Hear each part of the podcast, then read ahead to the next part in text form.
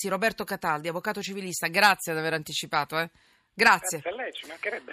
Oh, buon San Valentino, bella la notizia che portiamo a San Valentino, eh. Eh, i tradimenti. eh. Speriamo di non incentivarli, No. dato questo via libera della Cassazione. Allora, Allora, eh, sentenza della Cassazione, lecito il tradimento per ripicca e l'addebito, soldi, soldi, Sì, eh, della certo. separazione va al primo traditore. Mi dice che cosa avete Allora, combinato, eh, prego.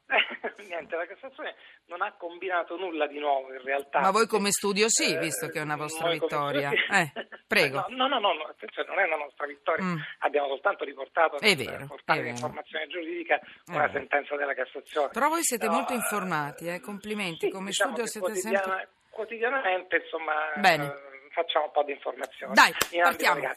E niente, si tratta di una sentenza che in realtà non ha nulla di nuovo, diciamo che il caso specifico può avere qualche elemento di novità, nel senso che poi eh, si parla appunto della- del tradimento che ripicca, ma in realtà alla base di questa motivazione c'è un principio sulla quale la Cassazione è tornata più volte. E il principio è che chi, non chi tradisce per primo, ma chi ha determinato la crisi di coppia è colui che deve essere ritenuto poi il responsabile della crisi ehm, e quindi a lui va addebitata la separazione. Ma non è detto che sia un tradimento. Ecco, per esempio c'è eh, Mm. una sentenza che non è della Cassazione ma del Tribunale di, Ro- di Roma in cui eh, il coniuge che aveva tradito eh, non è stato ritenuto responsabile, anche se aveva poi tradito non solo per primo ma lui soltanto, e questo perché? Perché la moglie era un po' troppo mammona, quindi una di quelle donne che eh, non si sa staccare dalla, da- da- dalla mamma e dai genitori, che crea quel clima eh, di disagio all'interno della coppia,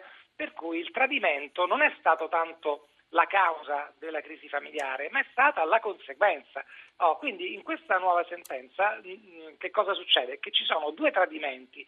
Il primo è intervenuto non quando la crisi era già in atto, quindi è stato ritenuto come il motivo che ha determinato la crisi di coppia. Ecco, però poteva anche non essere eh, so- il tradimento la causa della crisi, quindi quello che conta è capire eh, se c'è stata una violazione dei doveri coniugali. Mi faccia altri esempi concreti, un po' meno Eh, teorici che vanno benissimo. Bene, ha eh. ragione, Dai, no, no, mi faccia degli esempi, perché eh, così diciamo così, che tutti il- faccia- siamo contenti che non ci immedesimiamo. Vai, abbiamo Va due minuti, allora, vada. dove- i doveri Avvocato Cataldi. allora, I doveri coniugali eh, non soltanto, eh, non, c'è soltanto il dovere alla fedeltà, se lei ci fa caso, quando ci si sposa vengono letti alcuni articoli del codice civile, sui quali poi magari i coniugi non si soffermano, ovviamente perché hanno altro da pensare, cerimonia, eccetera.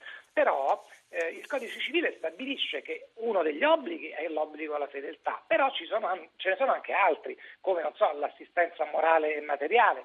Ora, ehm, stabilire che l'unico, ehm, eh, come si dice, l'unica violazione eh, causa di addebito debba essere il tradimento è qualcosa un po' di anacronistico. Eh, quindi che cosa succede?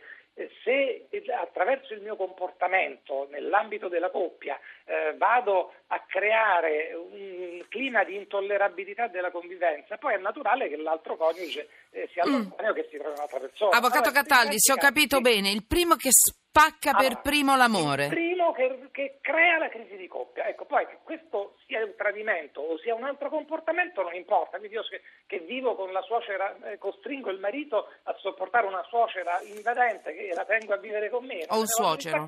O un suocero, Mhm. certo. Che cosa fa? Il marito poi eh, non ne può più e si trova un'altra compagna. Allora, in quel caso si può valutare il comportamento delle parti e il giudice potrebbe benissimo dire attenzione, qui eh, eh, questa donna ha creato un clima eh, per il marito e viceversa. e quindi Allora. a quel punto ciò che è importante è stabilire cosa ha determinato la crisi e non quello che è stato il suo effetto. Il tradimento spesso, beh, che, che se ne possa dire, è la conseguenza della crisi, quindi diciamo eh, non è precedente, non è successivo. Allora a quel punto eh, non può diventare un motivo Allora, di debito. il E primo che spacca il sì, cuore il paga. che- pa- eh, beh, paga, un momento, questo è un altro discorso un po' più complicato, nel senso l'addebito non significa un addebito monetario, No, cioè significa però- soltanto stabilire di chi è la colpa. Poi, eh, Ah, di solito anche l'addebito nel caso di Eh, divorzile certo, è addebito delle- e chiuda. Eh, va bene, non è necessariamente che detto bene, però, soldi. allora, no, no, no, no, no, no, c'è la sigla. Assolutamente. Ah, Non significa necessariamente soldi. Non-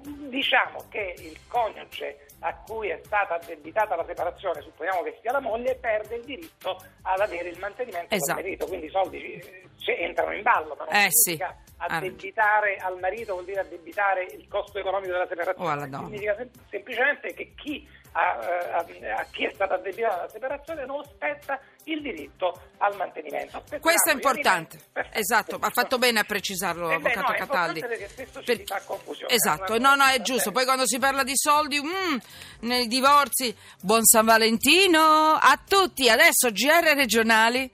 Speriamo che non vi troviate mai in queste grane. E poi di nuovo qui